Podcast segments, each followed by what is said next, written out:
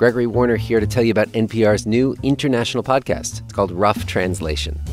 Each week, we're going to take you to a different country to hear a story that reflects back on something that we are talking about here in the United States.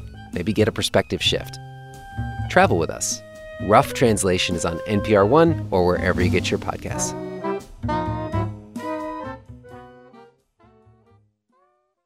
Now, before we start, how's about you go review us in iTunes? Seriously, just go to iTunes and tell us what you think. It really helps other very attractive listeners, such as yourself, find the show.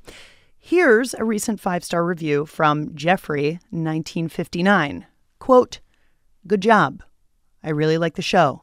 End quote. That's it. Succinct, economical, to the point. That's really all your review needs to be. Now, let's start the show. On a recent Tuesday night in Chicago, a bunch of strangers got together in a bar to talk about a podcast. Hi, everybody. Hello, hello, hello. So, people have been coming up to us, and probably you too, and saying, What do you think of S Town? S Town is the lush Southern Gothic audio series from industry juggernauts Serial and This American Life. It seems like everyone who's listened now wants to unload about the show. So, the folks behind the Third Coast International Audio Festival decided to do something about it. They called it the S Town Hall. Get it? What is S Town about? I think it's about one man's tortured being, all of these the complexities that go along with all of us. I mean, it's it's a it's about one guy, it's about all of us, all at the same time. Another listener had this take on the podcast. It's it's kind of like a eulogy. There's this one of the important moments in it is when the the the preacher gives the eulogy for for his life and and they're like, wait a minute, that's not what he's like at all. And then it seems like what we get in the re- remainder of the, the podcast is what should have been in, in the eulogy, in a sense. I'm Lauren Ober, and from WAMU and NPR, this is The Big Listen, the broadcast about podcasts. Each week on The Big Listen, we introduce you to podcasts you might not have ever heard of, and we give you the inside scoop on shows you already love.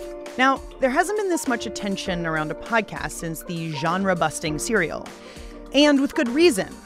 S Town, hosted by Brian Reed, is confusing and complex and maddening and inspiring all at the same time. We've hit dead end after dead end, and now John is craning his neck and scoping out our options. he scouts his direction. It is. It's kind of funny to be lost in something you designed yourself, isn't it? Oh, no! We're stuck. Hmm. Are you really lost or are you putting it on for me? Actually lost in our own maze. Isn't that exciting? And people who have listened all the way through, they want to talk about it. I've heard this someplace that there's, you know, these like certain things that make a story, and one of those is Stranger Comes to Town. And so I feel like a lot of this is Brian Reed coming to town, and John B. has reached out to him to bring him into his world. Some people at the bar thought a lot about this show. Another way to describe it is in terms of form instead of content, that it's a delicate literary wolf in mystery true crime sheep's clothing. I want to. I like that. I want to keep thinking Yeah. about that. And we're going to keep thinking about that in a bit with our pals at Third Coast. But first, insanely popular shows like S Town, Serial, and Missing Richard Simmons have captured the imagination of millions of listeners. But they've also raised thorny ethical questions.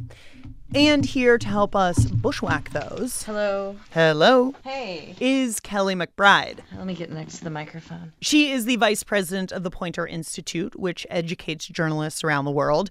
But for our purposes, McBride is an authority on media ethics and also an avid consumer of podcasts. Also, she has her own podcast, which I did not know because apparently I am a dodo. So you do have a show.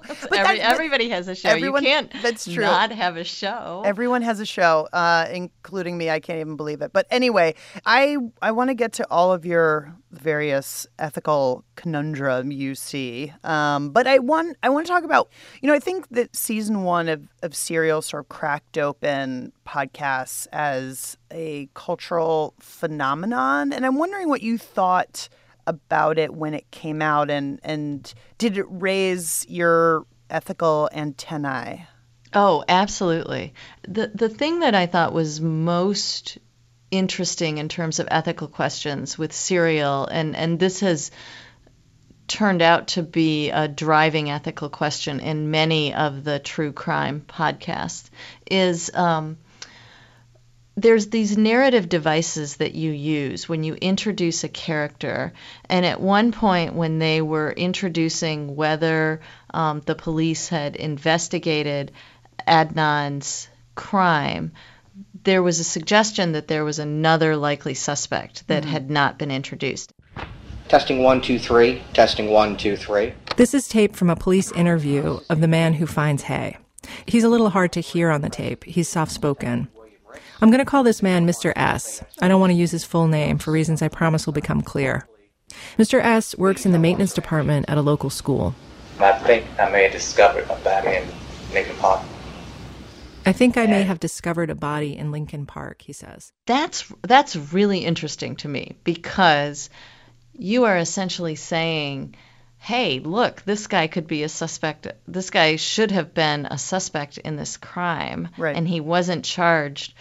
That could be potentially libelous. It could certainly be very harmful to him if you're wrong. Mm-hmm. And like you have an obligation to do more than just as a journalist you have an obligation to not introduce it as a question but to definitively answer it Right. but the genre of podcasting draws on the devices of fiction right where you introduce suspense in order to propel the listener forward. Mm-hmm. there's a tension there in values. The, the the literary values and qualities of the form of storytelling and the journalistic value of telling the truth. Mhm. in direct tension there. And i just find that really fascinating. When you're saying, you know, that sort of introducing someone as a character and then suggesting that they could have been party to a crime could potentially be libelous or damaging, I think we also saw that in Missing Richard Simmons, which is in this sort of vein where, you know, where there were questions about where where has this man gone and is he being held captive by his housekeeper who was named in the in the show. exactly yeah and um, and you saw this in a couple of different ways in s town Mhm. in missing richard simmons also they introduced the notion that the housekeeper was possibly holding richard simmons hostage doing well So she's the witch in the story. She's the witch in the story, and she's the witch in the real life. You mean a literal witch? Uh, in my opinion, yes. She's a witch. And later, in other installments, they say, no, we don't believe that. We don't think it's true. But what if I didn't consume that? What if, as a consumer, I only listened to the introduction of the bad guy and not the the caveat that's like, oh, he's not really a bad guy. Right. Well, and that is, and as you pointed out, this tension between journalism and storytelling, and often the storytelling wins. Um, I mean, there's journalism in there, but if you're thinking about it from from an ethical perspective, it's like, well, what will drive this story forward? And I wonder, you know, are there ways that you think of that that can be avoided? I don't think you, especially when this is entertainment, right? Right. I mean, we're consuming it because I don't need to know about this town in Alabama. Something's happened. Something has absolutely happened in this town. Well, I would argue that there is a deeper, higher quality to knowing about this town in Alabama. Okay. That that we are better informed human beings when Mhm. we understand that story. Mhm. Um, it takes us to a place that we can't really go ourselves, Mhm. and that is that is a noble goal of journalism. I- I think that there are some devices that we could use. I mean, what if we just said at the beginning, hey, in order to make this story enjoyable for you, we're using literary and narrative devices. You want to make sure you go through the whole thing. Well, especially in in a show like that where you're talking about private people, private lives, a town that did not, you know, consent, a community that didn't necessarily consent to this. I mean, the individual people who were interviewed did. And to me, if if I if I lived in that place, I, you know, I would I would I might be offended by that. Um, when when I wasn't I wasn't part of it to begin with. So, so as journalists, I actually think this is a good problem to have. Mhm. We are creating relevant, impactful stories. Mhm. Yay. Let's just celebrate that, right? Like we are significant and the work that we're doing is having an impact. But because it's journalism, because it's truth, and because we have a civic responsibility, we always have to pay attention to unintended consequences Mhm. and try and minimize those and control for those. Yeah. I, you know, all of the, the, the three podcasts that we've been talking about, Serial, S Town, and Missing Richard Simmons, they are all sort of at the outset these stories that are seen through a, the lens of a crime. And I wonder what you think about that. And, you know, is that the only thing that we're interested in? Well, so I learned from a wonderful narrative writer, Tom French, that narrative is driven by questions. Mhm. And it is the question that drives the reader through a piece of text. Um, and it is the question that drives a listener through an, an audio story. Crimes have natural questions. Who did it? Right. Did this really happen? Um, is there some great collusion behind this? Mhm. Did the police get it wrong?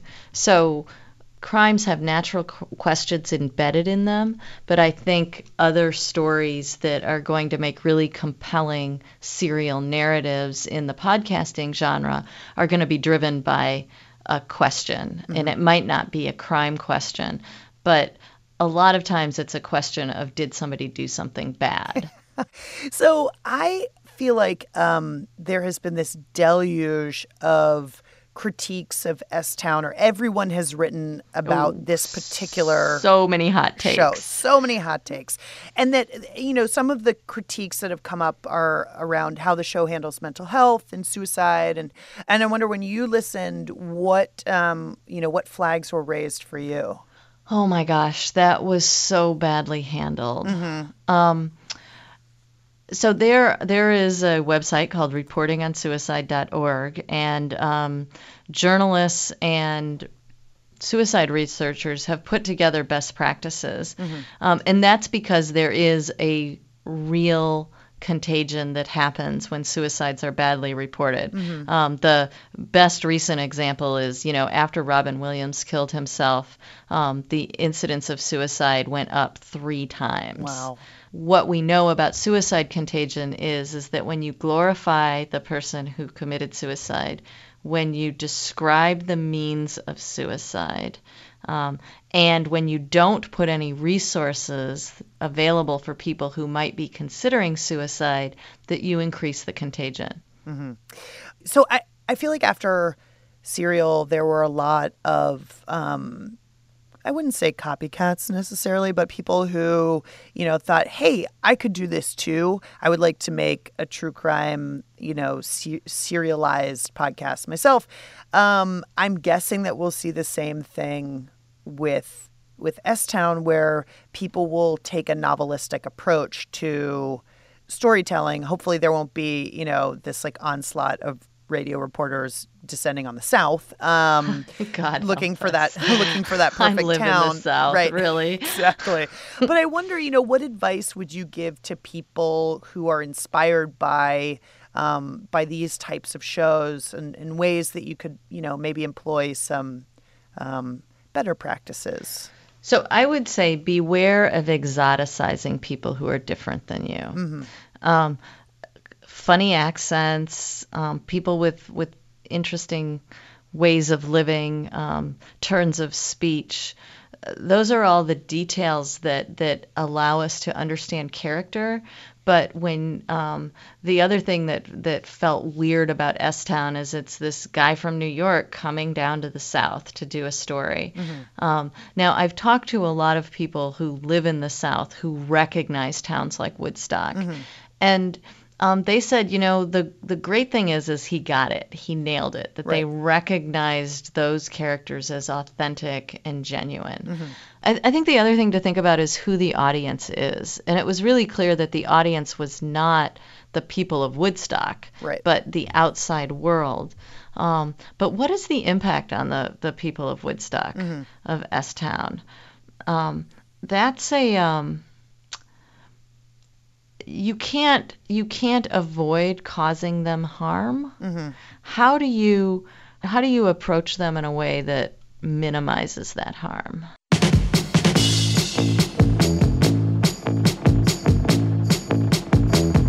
Kelly McBride is the vice president of the Poynter Institute and co hosts the podcast Everyday Ethics. To find out more about her work, check out our website, biglisten.org. Remember the S Town Hall from the top of the show? That was a response to listeners' desire to have a conversation about what they heard and to be a part of a community of listeners. Johanna Zorn, the executive director of the Third Coast Festival, which held the town hall, says it's similar to when Serial came out. It was the feeling that everyone around you was listening to Serial, and there was critical writing about it, and there was a parody on Saturday Night Live. Prepaid call from Chris Kringle, an elf at the North Pole. It finally got into the culture. So there was that feeling of it being present around you and it being acknowledged as as a you know critical art form. The fact that shows like Serial and S Town and Missing Richard Simmons are sparking national conversations and bringing people into the realm of audio storytelling is great. There are lots of ears on the podcast because of them. And more ears means more critique. It just broadens the world in all ways. Mhm. People are hungry for more. So now there's just so much more experimentation with genre and style. And who was doing true crime 15 years ago? No one. And now there's so much of it. I might say too much, but that's just me. We're going to take a quick break now, but in a bit, we'll talk to Irish writer and comedian Maeve Higgins about her American immigration story. Do you know the, the film Brooklyn? That was you? You were in that? that was me. that was me in my cardigan arriving in Ellis Island. But first, we'll visit with the host of a show all about being Muslim in America. See something, say something. We were sitting there brainstorming names for the show and had a bunch of different ideas. Like Halal Cart was one of the one of the front runners. That's coming up in a jiff. Don't go anywhere. This is NPR.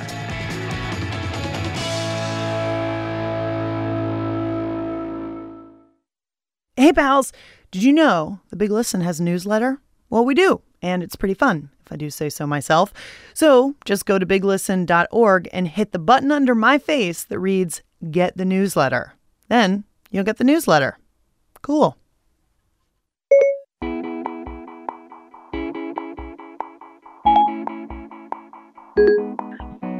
Hi, Lauren. This is Caroline from Baltimore, Maryland. I'm calling to recommend Nancy. It's a podcast by Kathy Tu and Tobin Low about being gay, and it's awesome. I love it. I told my parents I was gay over Thanksgiving break of freshman year of college, the night before I was supposed to go back to school.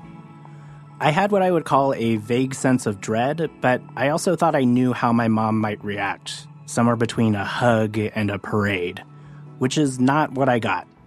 Tell me what I said. we had a conversation. You said, I want to say two things to you that I would say even if you were straight. Number one, don't be such a slob because no one's going to want to be with you if you're such a slob. And number two, I think you've gained weight. It makes me feel like everything I've ever thought is actually valid, and that's a really, really great feeling. All right, thanks. Love you. Bye. Hey, pals, welcome back to The Big Listen. I'm Lauren Ober, and that very attractive listener you just heard was Caroline, and I want you to be just like her. So call me 202 885 POD 1. We want you on the pod line. So, if you've been paying attention to the news in America, you might get the idea that it's a challenging time to be a Muslim. Hate crimes against Muslims have skyrocketed in the past few years. Anti Muslim profiling is on the rise. And then, of course, there's the travel ban. President Trump defending his controversial travel ban, even as attorneys general from 16 states slam it as, quote, unconstitutional, un American, and unlawful. Protesters gathering in cities across the United States. In all that news, BuzzFeed writer and now podcast host Ahmed Ali Akbar noticed there were some pretty important voices missing those of actual Muslim Americans, especially younger folks. And his podcast, See Something, Say Something, tries to fill the void. you see something, you better, you better say something. See Something, Say Something features Muslim American comedians and writers and thinkers talking about stuff like dating, television, and, of course, the news, because how could we avoid it? But it's not sanitized for non Muslims. So this episode is going to be a bit of a pop culture smorgasbord. We're going to be looking back at some representations of Muslims, and then we're going to talk about the celebrity Muslim baby that's probably going to save all of our lives. Ahmed Ali Akbar, welcome to The Big Listen. Hi, Lauren. Thanks for having me. Oh, my pleasure. Okay, I, I first need you to explain the name of your show because I feel like it's a little tongue in cheek. It is a little tongue in cheek, um, and I absolutely can't take any credit for it. uh, because uh, we were sitting there brainstorming names for the show and had a bunch of different ideas. Uh, like Halal Cart was one of the one of the front runners.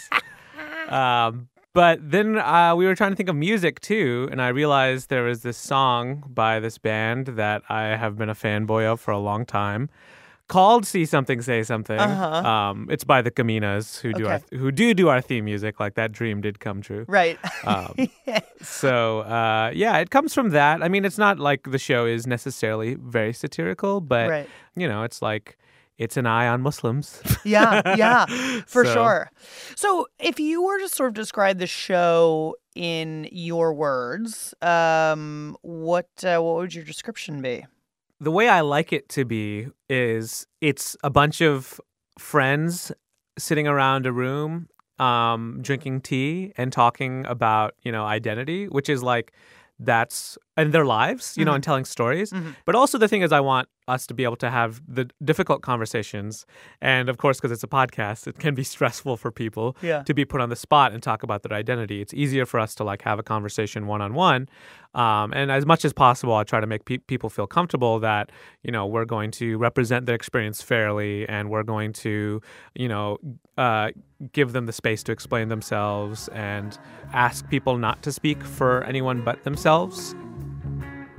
If we have to, like, what are some better ways? I, I, we kind of are talking about it now, but what are some better ways we can speak in these situations? Like, if you know, if you're, a, if there's a young Muslim listening to this podcast, you know, and they're in that situation, what's your advice for them? I think it would be to make very clear that you're sp- speaking about your own lived experience, which sounds like things that you guys have already done. So saying, you know, I'm from Southern California, I'm Pakistani Muslim, and like it looks like this Yeah. to me. Uh, especially being conscious of how you represent yourself to the outside. I think there is a real, speaking of thirst, there's a real thirst for like, what do the Muslims think? Yeah. Mm-hmm. What's happening? Because they think Like we have this hive mind. dollars also. Yeah. Uh, yes, that is true. so they're so curious that it, that question is out there, and if you don't make it perfectly clear that you're not speaking on behalf of all of them, it'll get taken that way, and you may not want it. On your show, you've talked a lot about the experience of being Muslim in America, especially under the Trump administration, which obviously we know has tried uh, twice now to block people from these Yeah. six keep Muslim majority nations. but we keep coming. for for you, I'm curious as to how um how you've seen attitudes change. I mean, it, it seems from my sort of white female non-Muslim perspective that there's been this big shift.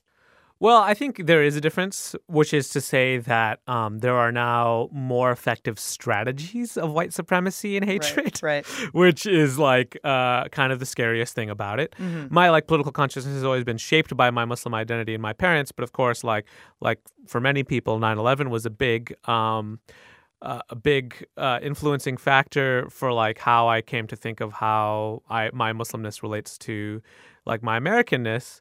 I think as a result, I was engaged in, in engaging with like people who are ignorant and and and, and hateful, Mhm. and I was also a huge nerd, so I was on the internet a lot, like a lot. I used to be on message boards all the time, and I noticed this thing that would happen, which is. Um, there was like a couple of key points that were being made over and over again by this group of people on these message boards where they'd be like, you know, uh, Muhammad is a pedophile. Islam is a religion of violence. Like there's, you know, Islam is a is a is a politicized uh, religion, and there's no way to have a non-political relationship to Islam. There's all Right. these arguments that they would make, and I would like argue with them basically, like here are like here's my humanity, here's my reality, here's Sure. my story, and they would just keep going back through these points. And this is in 2007, mind you. Right. Um, and now I'm seeing that has become so popular. Yeah. I have seen it really embody itself in our public discourse in a Mhm. way that it uh, was just on the creepiest corners of the internet before. Right. Uh, so You know, I, I think one thing that's important to note about your show is that it's covering this sort of the, the breadth in this very large community. So you're not just talking about the sort of doom and gloom of what's happening in, in politics, but you also have pretty fun segments like um, Do Better.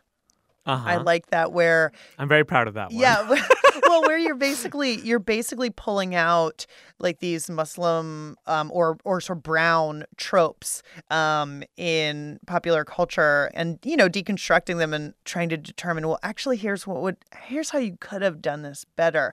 And I wonder, like for you, what was the inspiration for um, for that? I think we've we've done one so far, do better, and we we definitely want to do more. And we what we what we did in a way I think which like informs it is we went back to the early '90s, which you know for like our generation of you know writers at BuzzFeed, um, there are many of us who are in our you know mid to late 20s, and that's when we were growing up, and it was so rare to see Muslims on TV.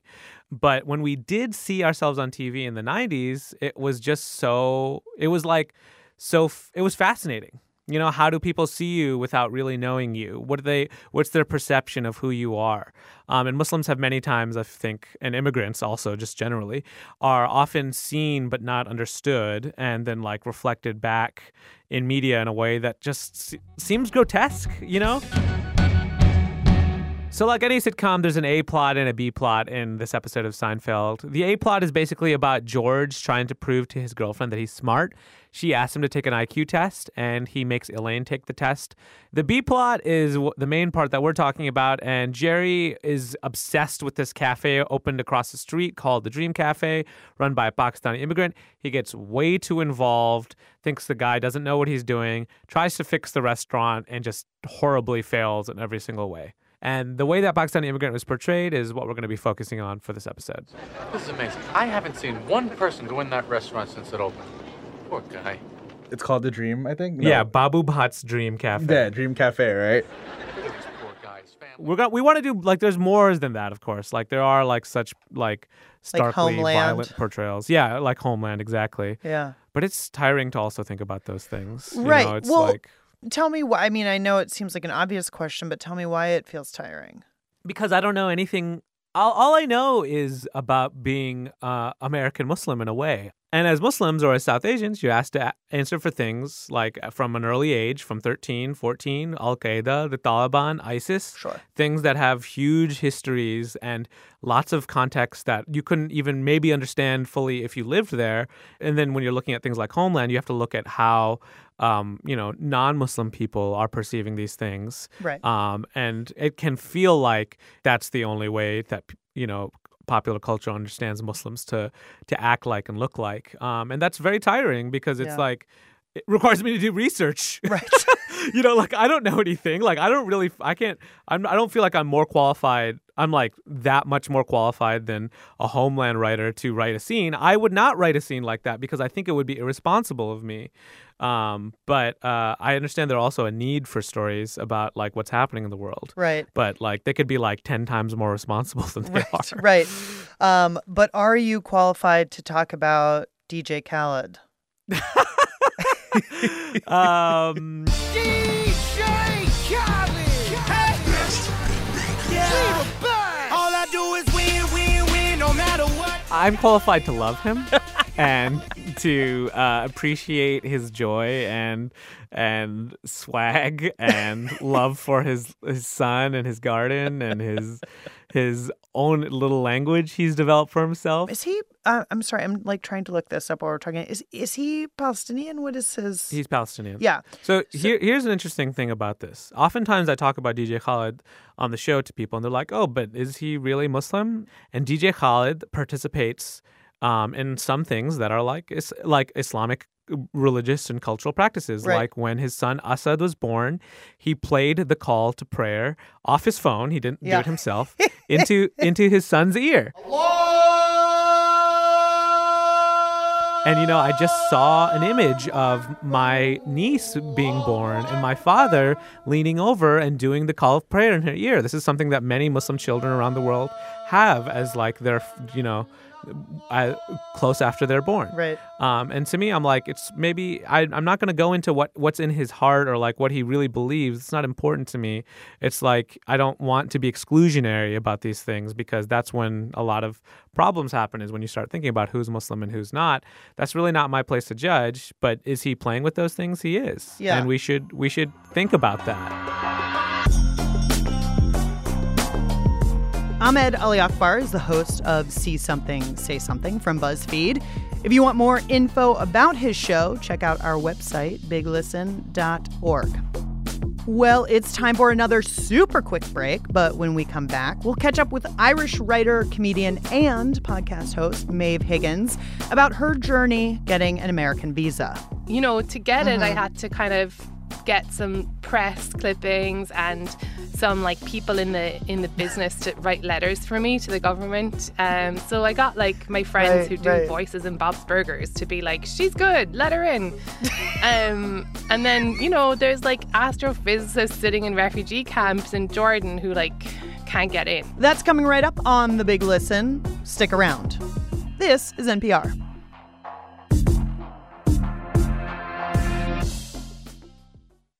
Hey, pals, thanks for listening to The Big Listen. So, this summer, if you want to keep up to date on the news of the day, check out Up First. It's the morning news podcast from NPR.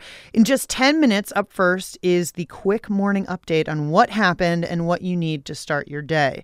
Wake up with Up First tomorrow morning on the NPR One app or wherever you listen to podcasts.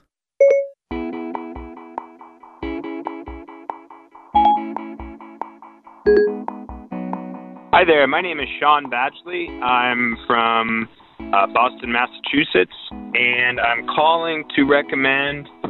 Um, sorry, I'm driving. Uh, the Adventures of Memento Mori.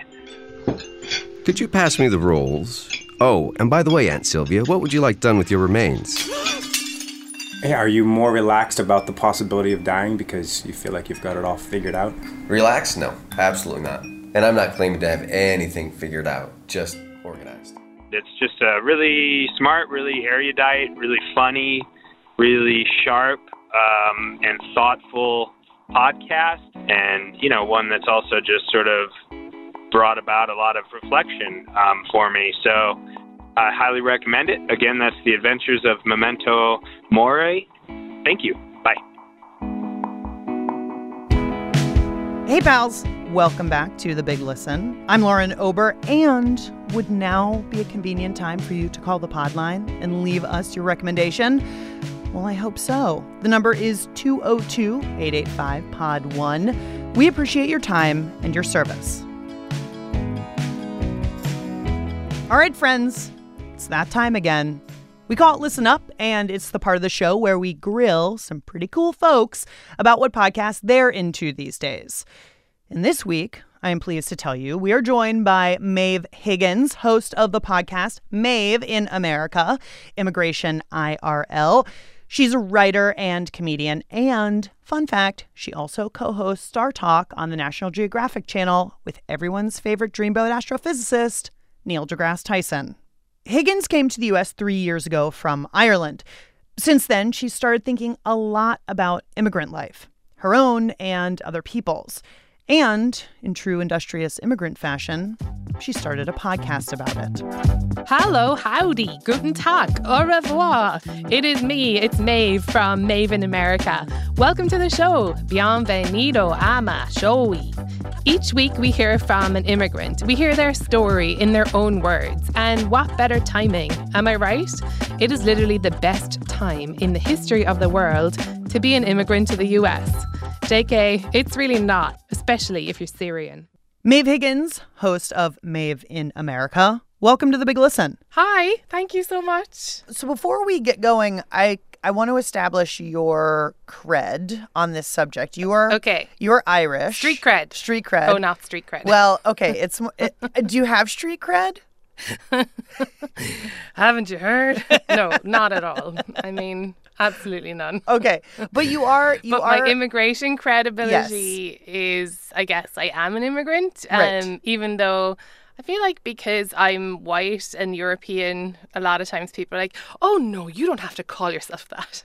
I'm like, what? Really? People say that? Like, but how Yeah, are I you mean, they- not an immigrant? You're you're from Ireland originally, Mhm. and you moved here for work, for kicks, for love, for all the above. Yes, for adventures. Like I had this romantic idea of, you know, moving to New York to be a writer. Uh-huh. And um I mean that it has kind of that is what I do. It's Right. not like I thought it would be. Um, what did you think it would be? You'd be like sitting in a in a like smoky coffee shop or something, like writing in your notebook. Yeah, I think so. Like, I just remember being like, I'm going to wear a black turtleneck all the time. and, like, the, the gap between, like, what I think is going to happen and what does happen is always um, really baffling to me. Was it um w- what was it like for you to sort of pull up stakes and, you know, as an adult to make that decision? It's a funny one. I mean, people, because so I got this three year visa and it's like a, I guess, an artist visa where, um, you know, to get it, I Mhm. had to kind of get some press clippings and some like people in the in the business to write letters for me to the government um so i got like my friends Right, who do right. voices in bob's burgers to be like she's good let her in um and then you know there's like astrophysicists sitting in refugee camps in jordan who like can't get in so i think that my own immigration story like is do you know the, the film brooklyn That was you? You were in that? that was me that was me in my cardigan arriving in Ellis Island. Um, her biggest struggle in that was, you know, learning how to eat spaghetti. And like I would say, I've had just as Right. privileged a ride. It definitely was. Um, I I don't know if guilt is the right word, but like just like a recognition of like what massive um luck I had that I happened to be born in Europe and Mhm. to be born white, and I can see how raced the system is and how um stacked against you know certain groups it is. So that's yeah, that definitely it makes me want to ask Mhm. more questions. hmm You had Bassem Youssef on your show, who is an Egyptian surgeon, but also comedian. He hosted a, a show there on TV for a long time until it got to be basically unsafe for him. Um, and now he's uh, he's here. You were a doctor and then you were like the top comic in the Middle East. Where did this drive come from? So there's two things. There is being true to yourself as doing the job as it should be done, holding the the uh, authority and media accountable, and there is the selfish part that you want to be the best at what you do. I'm never satisfied with what I do. I, I beat myself up for not getting hundred percent, Hmm. and uh, it maybe it's part of being a very insecure adult white male. So uh, I'm not even white. Sorry, I'm brown. I'm sorry, I, I chose the wrong color. Um, uh, we are one of the, those people who take others. Yeah. And thank God they didn't The do other box, Yeah, yeah. the- I mean, thank God they have others because if it was Arab or Middle Eastern, you know that we, we wouldn't even take it. No, we will not take it. I mean, it's funny because you you grew up in Egypt, you lived most of your career there. You never had to think of yourself as other, right? Yeah. Until you're here, which I did. I didn't have to think of myself as anything, Mm, but now I have to. I have to find uh, some sort of classification. One thing that that um that Bassem said that was interesting is that it you know it doesn't matter what you think you are it matters what they think you are and so if we're going back to you know like where do you draw the line um y- you know it it the reasons why um y- you know why you get in and somebody else doesn't get in is like what people think you are right Uh, Yeah, absolutely. I mean, you literally have to tick forms and you have to apply and you have to like put down on paper. And I think that um something that we wanted to do with like Maeve in America with the show was to just try and like like actually hear people like past that. So yes, we had a Syrian asylum seeker guest, but Mhm. like I chatted to him about like um trying to quit smoking. Right, right. and like, you know, how does he think you should raise children Mhm. and just regular human stuff because that's um what, you know, that's often gets forgotten, I think, and also Mhm. that's what's interesting. Right. So the the the Syrian man you spoke with or that you were talking about was Mohammed Zaza. He is six foot one and tons of fun. Honestly, we're around the same age, but he seems like an uncle type to me. Sort of like, you know, someone who'd help you with your taxes, but also be super fun at a wedding. My name is Mohammed Zaza. Everybody called me Zaza. Since we have a lot of Mohammeds in my country. In my company, we have like 350 Mohammed. So if you call Mohammed, everybody would answer. So It's a rainy day and I've come to see Zaza at work. He manages an upmarket luggage store just off Fifth Avenue in Midtown Manhattan. It's a super slick place. The staff wear all black clothes and he shows me around this huge showroom. when you when you uh, walk downstairs, you'll Mhm. find all the travel accessories that you need. The second floor. And you know, he works in a lu- he, he manages this luggage store and it's beautiful, but he's not allowed to travel. Right. like everything just kind of descended, as you know, back in Syria. He Mhm. couldn't go back there. His family scattered. Um, just his father lives there now in the countryside in Homs in a huge um, house that he had built for them all to live together. And that didn't make it into the show, but that really got to me Yeah. because, like, my dad has this fantasy that, like, his kids, we, we live all over the place. You know, he keeps, like, extending the house. Right. back in Ireland. And so that really, I was like, oh God, there's these old men all over the world who are like, they're coming home. Yeah. But in my case, I can go and visit. In Zaza's case, he cannot. Yeah. So, I mean, I don't know. I feel like I'm like making a case for him and I shouldn't even need to do that. Like, he's just a, a, a person who's trying to live. Right, right, absolutely. Um, one of the episodes that I particularly enjoyed was when you had um, first generation comedians and writers interview their immigrant parents. Um, you had on Alex Karpovsky from um, from HBO's Girls and um, Charla Lauriston from Unbreakable Kimmy Schmidt on Netflix. So let's go back to Charla. She asked her mom um, what was the hardest thing for her about like making the move and, and being an immigrant. Wow. It's the language barrier. The first thing you have what you call anxiety to, you know, to talk. You think people are going to be laughing at you. And when I talk, the first question will be, where did you come from? Where you from? I mean, I cannot make out your accent. And um, no matter where I go, the first thing people ask me, where you from? So your accent is like an announcement that you're different. Different. That's it. So I was like left feeling like quite envious of all of these kids with like these like cool parents who knew whole other worlds than they did.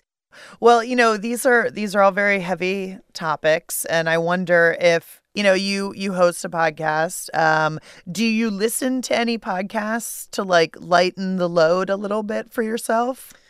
Yeah, I do. I listen to podcasts that are because my podcast is like it's funny, it's sad, and it's true. And I Mhm. realize those are like my favorite three things Okay. to um to find. So for funny, I love Reductress podcast. It's Uh-huh. called Mouth Time. Open wide, it's mouth time with Reductress. I'm Manila. And I'm Zakora. And we're just two girls who share what our heads are thinking by moving our mouths.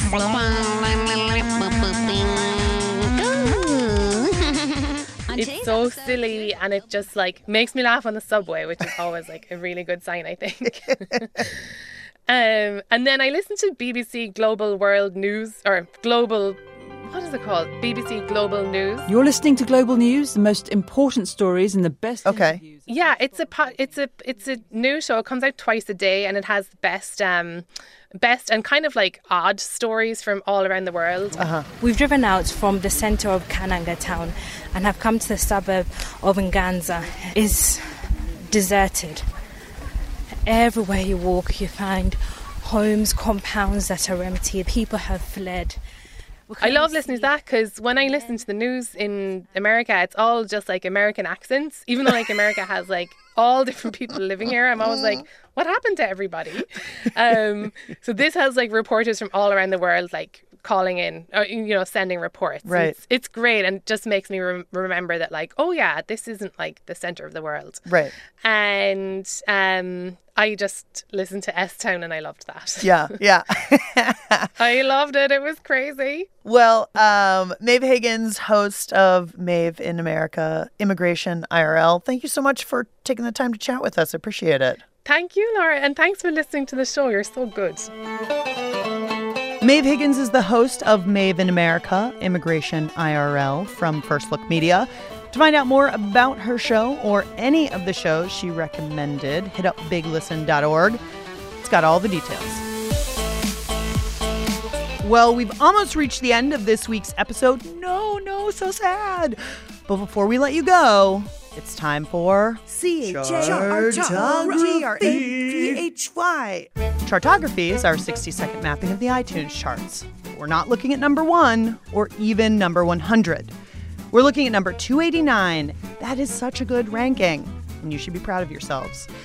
All right, this week's 289, it was something I really didn't know anything about. Uh, it was the Golden State Media Concepts MMA podcast. And if you don't know what MMA means, that means mixed martial arts. So basically, people punching and kicking and scratching each other inside of some type of a cage.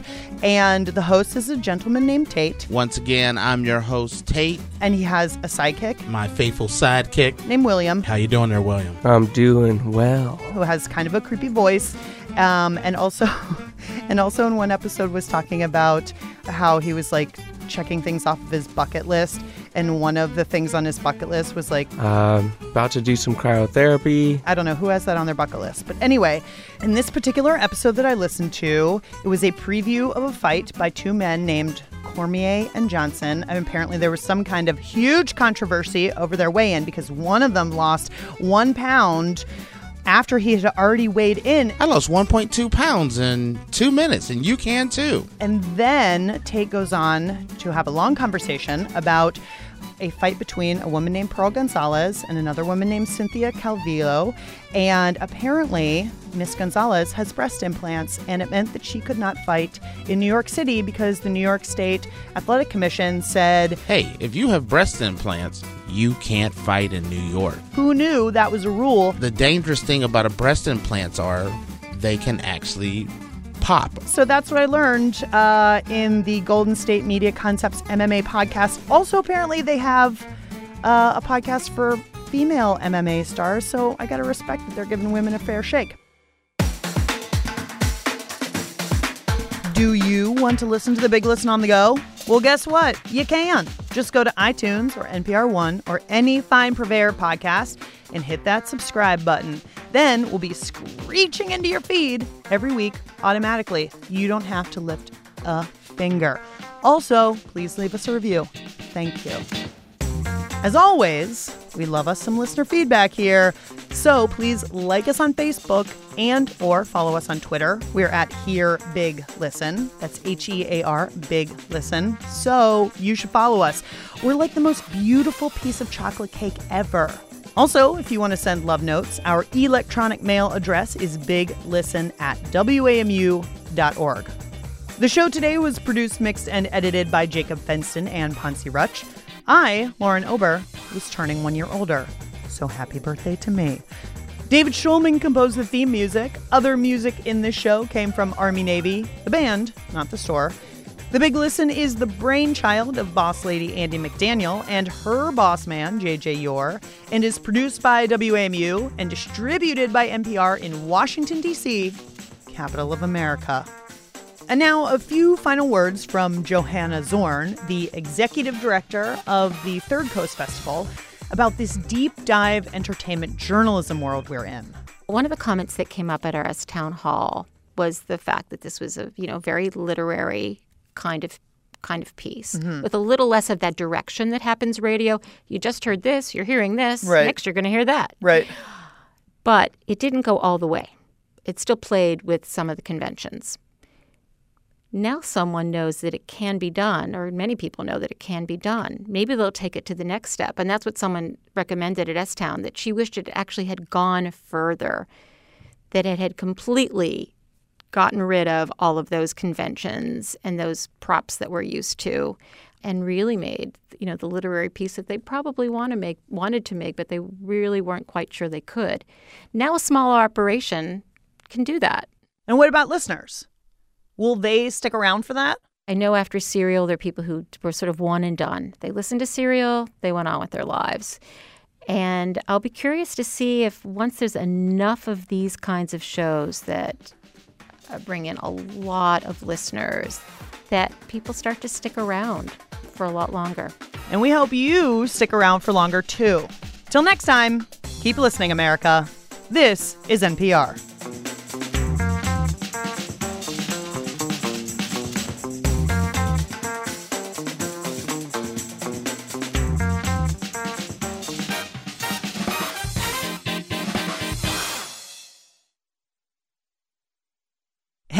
The podcast is over. You need to get out of here. But before you scoot, how's about you go leave us a review on iTunes and let everyone know what you think of the show? It would really help other very attractive listeners, such as yourselves, find the show. Thanks so much.